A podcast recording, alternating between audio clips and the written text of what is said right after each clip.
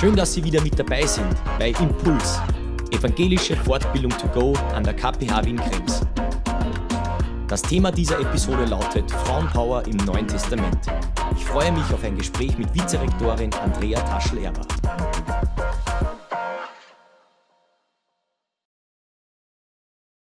Hallo und herzlich willkommen zu einer neuen Ausgabe von Impuls.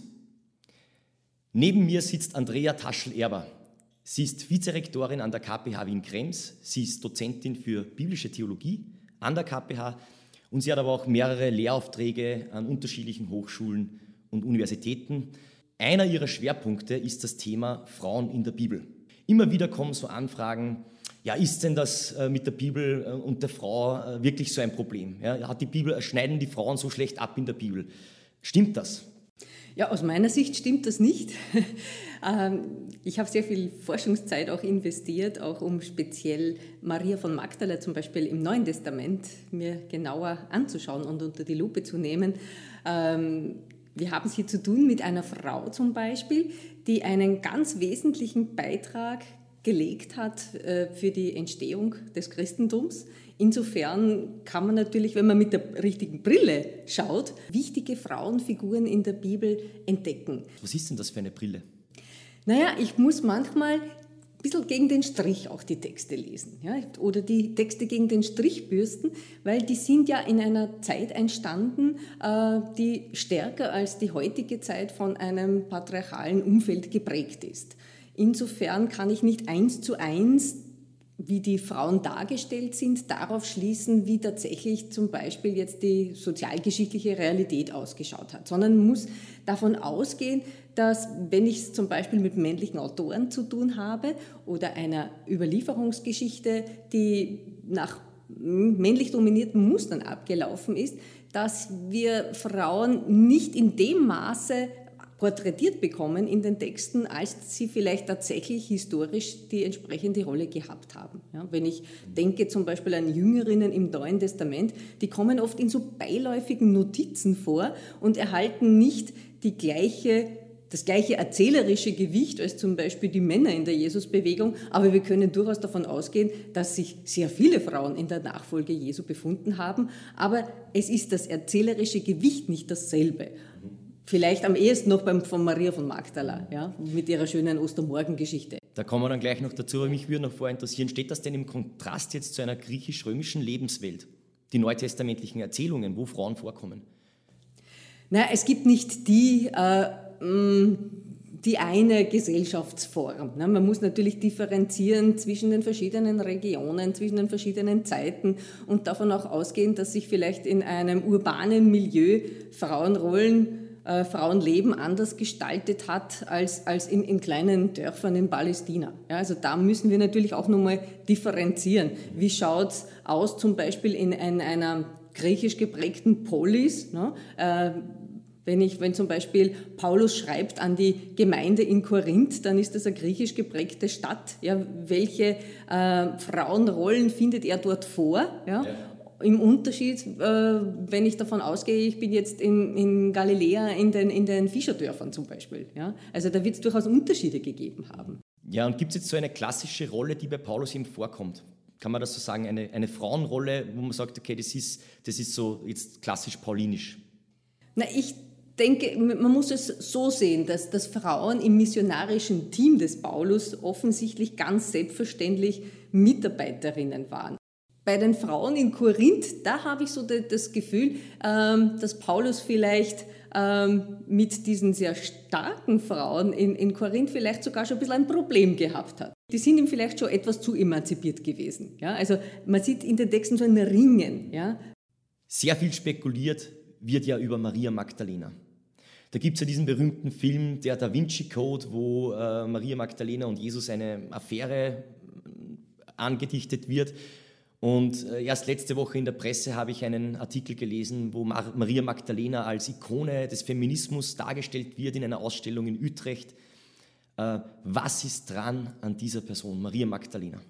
Sie ist diejenige, die abgesehen von der Mutter Jesu in allen vier Evangelien vorkommt. Offensichtlich haben wir es mit einer Frau zu tun, die so wichtig war, dass man an ihr nicht vorbeigekommen ist. Ja? Und ihre wichtigste Rolle ist so in, in diesem Geschehensbogen von der Kreuzigung, der Passion bis hin zum Ostermorgen. Das spiegelt eine interessante Rolle, weil es spiegelt die Zeit nach der Krise des Karfreitags, wie geht es dann weiter und wie geht es dann weiter auch in die nachösterliche Zeit hinein der entstehenden Gemeinden. Offensichtlich hat sie da eine ganz wichtige Rolle gehabt.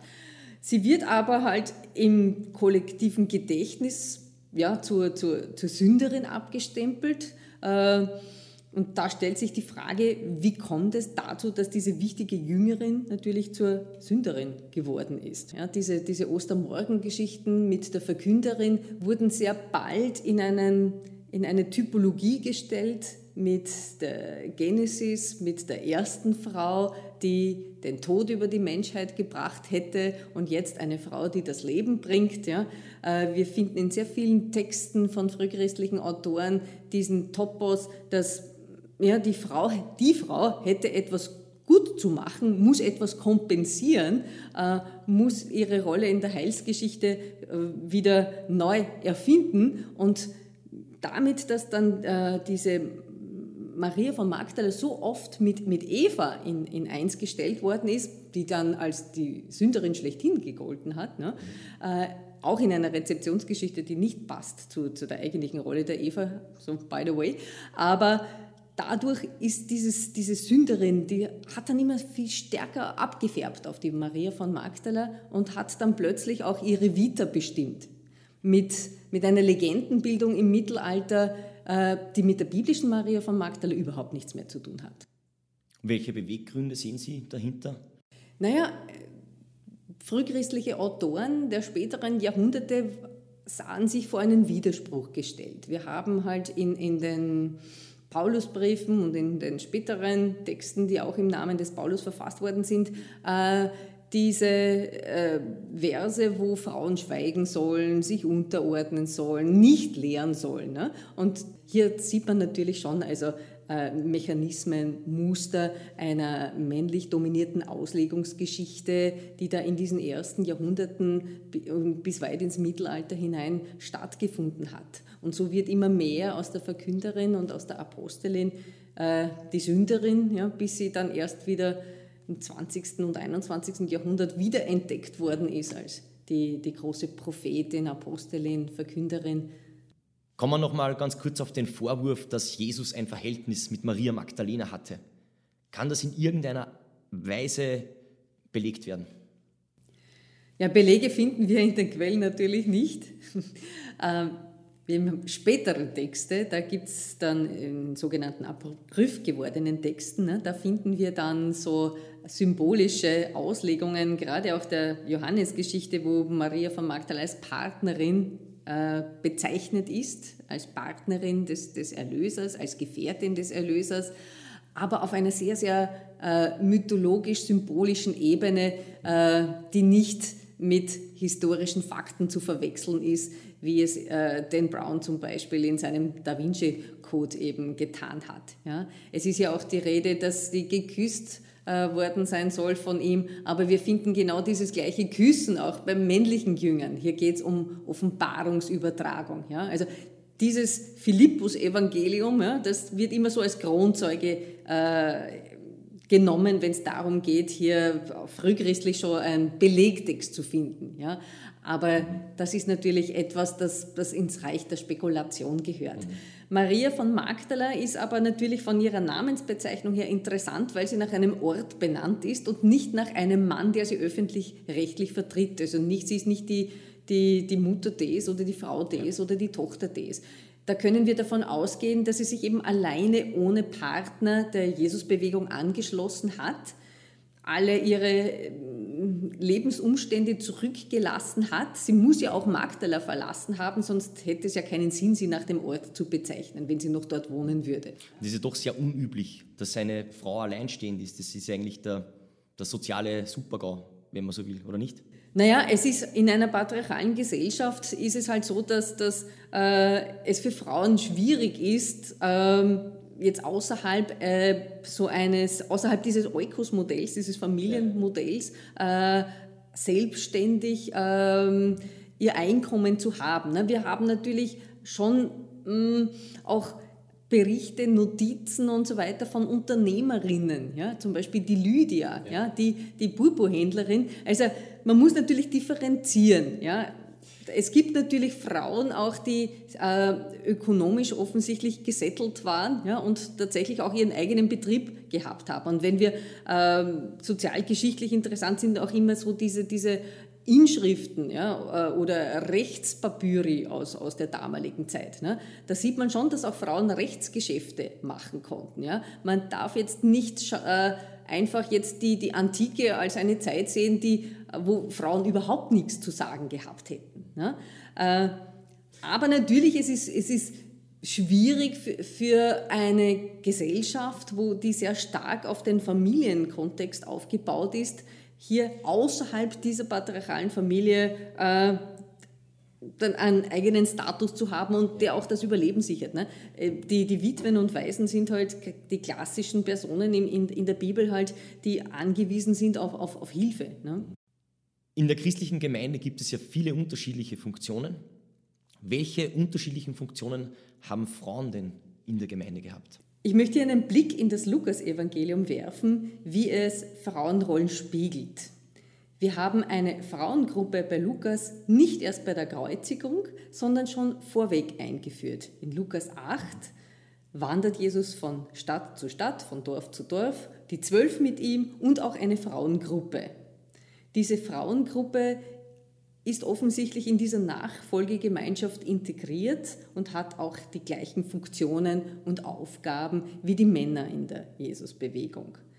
Wir haben dann in Lukas 10 eine Szene mit zwei Frauen, Maria und Martha, die ihnen im Haus dargestellt sind. Ja, das sind Frauen, die Jesus aufnehmen. Vor allem die Martha wird porträtiert in einer Rolle, dass sie Jesus als die Hausherrin aufnimmt, in ihr Haus bewirtet, äh, Unterstützung leistet für diese wandernde Gruppe.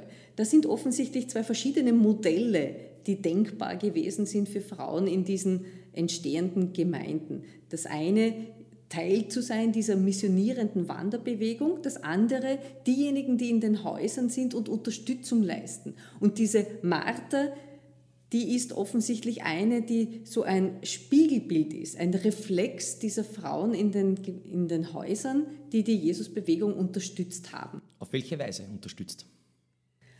Ganz materiell zum Beispiel, indem sie äh, wandernde Missionare, Missionarinnen aufgenommen haben, ihre Häuser zur Verfügung gestellt haben, dass sich die Gemeinde hier versammeln kann, auch zum Brotbrechen, zum Hören des Wortes. Ne? Die Maria, ihre Schwester, das ist ja die, die dann zu Füßen des, des Rabbi sitzt und Jesu Worte hört und in dieser Rolle dann auch bekräftigt wird.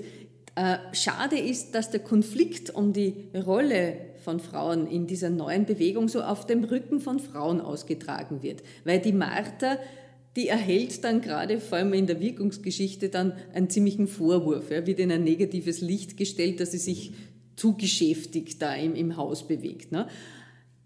Das ist natürlich die Frage, worum geht es denn in der Geschichte? Wird sie als Hausfrau dargestellt, als Hausfrau kritisiert? Ich denke, auch Martha muss man im Lichte dieser neuen Bewegung sehen, als die, die ihr Haus öffnet für diese Gemeinde, für die für die Gemeinde, für die Missionare, Missionarinnen, die herumwandern, äh, äh, Support leistet, ja, damit die Bewegung bestehen kann.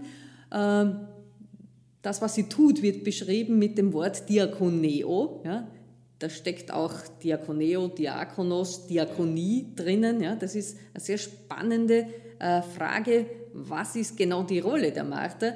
Und die Maria ist aber die eine, eine, ja, eine neue Frauenrolle, die nicht mehr so traditionell vielleicht gesehen ist, aber ich würde würd auch die Martha nicht traditionell sehen. Aber in der Rezeptionsgeschichte wird natürlich die eine gegen die andere ausgespielt. Genau, die stehen ganz klar nebeneinander. Es wird auch nicht gesagt, dass die eine das Gute gewählt hat und die andere das Schlechte. Ja, ja. Also so wenig beachtet und so wenig berücksichtigt werden dann die Frauen gar nicht im Neuen Testament. Man muss vielleicht ein bisschen danach graben, man muss ein bisschen forschen und man braucht natürlich diese Brille, von der Sie vorhin gesprochen haben, äh, um das Ganze ein bisschen freizulegen. Ich bedanke mich sehr herzlich für dieses Gespräch Und den Zusehern auch ein herzliches Dankeschön fürs Zuschalten. Bis zum nächsten Mal bei Impuls.